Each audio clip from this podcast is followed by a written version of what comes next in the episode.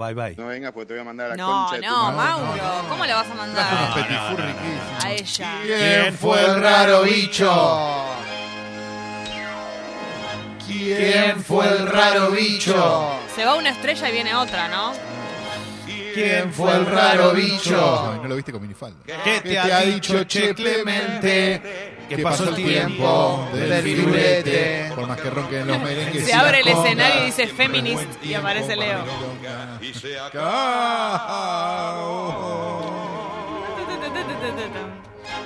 Cuando me iba a dormir con el español lo hacía pensando en los riesgos que encerraba una derrota. ¿Cuántas familias van a llorar? ¿Cuántas personas van a perder su puesto de trabajo? El club puede desaparecer, tu carrera deportiva se va a la mierda. Dice, eso es angustia. A mí a veces me dicen, vas a perder el pelo por la presión de tener de ganar. Entonces digo, hijo de una gran puta, ¿sabes lo que es jugar por no irse al descenso? Si no perdés el pelo ahí no lo perdés más. Si perdés además te sentís culpable de la angustia de los demás. Y esa responsabilidad es grande. Es como llevar una bolsa enorme encima. Es mortal. Esto lo dijo en una entrevista a La Nación eh, Mauricio Pochettino en una semana muy especial para él. Es nada más ni nada menos uno de los dos técnicos que ha llegado al final, a la final de la Champions League, el partido más importante del mundo a nivel de clubes.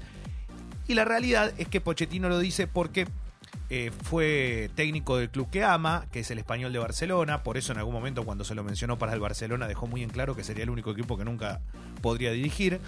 Como recién Los fuera hijos son fanáticos, fanáticos, Recién sí. fuera de aire, Clemen me decía, los hijos son fanáticos del español y él ha vivido una vida ahí prácticamente.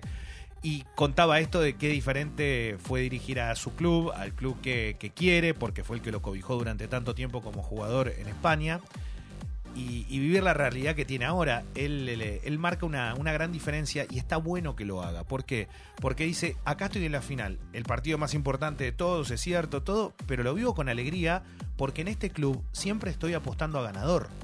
O sea, acá tiene otra realidad, no solo económica, sino también de competencia. Acá sabe que va a ganar más de lo que va a perder y que no va a tener que andar lidiando con problemas como, por ejemplo, me estoy yendo al descenso. ¿Qué significa esto? Que muchas veces los entrenadores tienen que vivir los dos lugares. Porque no es casualidad que el Cholo Simeone sea hoy un técnico, a mí me gusta mucho más Poquetino, esto hablo de lo personal, desde gusto futbolístico.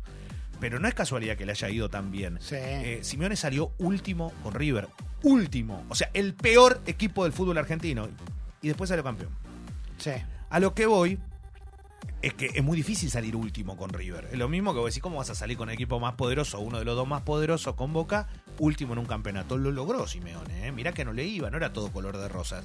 Y yo creo que toda esa cosa que te corre por la cabeza y ese desequilibrio futbolístico que tenía durante mucho tiempo cuando fue muy joven y dirigió equipos de fútbol, lo supo ir venciendo de a poco y llegar a la actualidad que tiene hoy, donde es un técnico de renombre y dirige un club donde prácticamente, no digo que es el dueño, pero más o menos.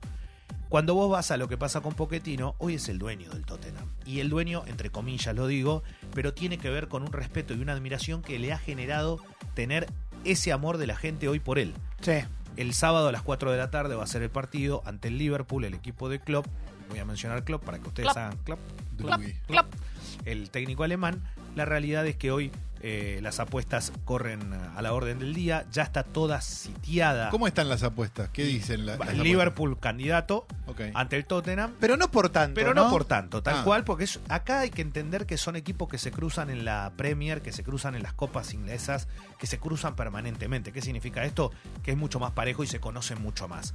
Es diferente cuando hay de dos países distintos. Pero con el detalle que Madrid está sitiada, 4.500 policías van a estar a cargo del operativo, por lo menos de lo que va a ser durante dos días antes. Ya están llegando todos los hinchas, se imaginan lo que es Madrid. Libertador lo- y Monroe lo tienen bien es, no, cuidado. claro, ese es para hoy a la noche, ahora te voy a contar. Pero la realidad es que Madrid está convulsionada en el estadio Wanda Metropolitano, el eh, estadio del Atleti, y ahí se va a jugar la final de la Champions. Ayer, hablando de equipos ingleses, en la Europa League hay un nuevo campeón, se llama el Chelsea de Mauricio Sarri. El técnico italiano logró lo que estaba esperando, que era un título con el conjunto inglés. La historia de Mauricio Sarri me parece espectacular. Es un, es- es un personaje espectacular. Espectacular. ¿Por qué? Fantástico. El tipo era gerente de un banco, Sí, sí, una era- cosa así. No te- era, era, un, era un genio de la, de la táctica y la estrategia, pero sin poner la prueba. Claro. ¿Pero y qué edad tiene? 50 y pico, Sí, ponele de ter, Ah. pero se puso a, en un momento se puso a dirigir equipos amateurs y fue creciendo, divisiones inferiores, ¿no?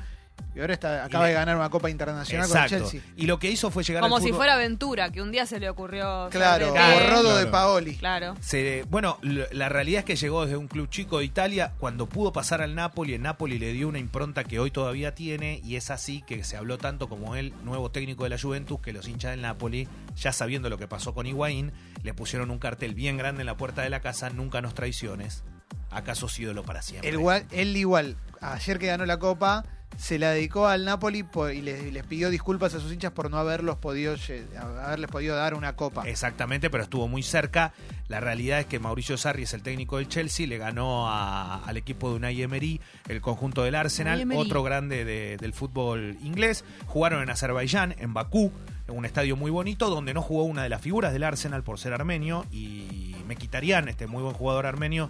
Prefirió no viajar por una disputa que tienen, obviamente, que no tiene nada que ver con el fútbol, pero Claro, sí, sí, pero sí entre un Armenia par de y- años, y Azerbaiyán. Escucha esto, él cuando laburaba en el banco había laburaba entre Londres, Alemania, Suiza, Luxemburgo y a la tarde entrenaba, hasta que en un momento, cuando se dio cuenta que era cosa. bueno como entrenador, dijo, bueno, paró. Pero en el año 2001 fue, no hace tanto. No. ¿El tipo qué edad tiene ahora? Y te- para mí de 55 debe tener por ahí. o sea que cambió su vida a los 40, digamos. Sí, y, y- y aparte otra cosa, Está no, bueno. lo que pasa es que no es que el fútbol le llegó de casualidad, o sea, Ya le gustaba. siempre estuvo metido, el tema es que laburado otra cosa, y hoy con, con 10 palitos de euro por año no está mal. Y no. No, está bien. Hay es que ver cuánto ganaba en el banco. 60 ¿cierto? tiene. 60, bueno.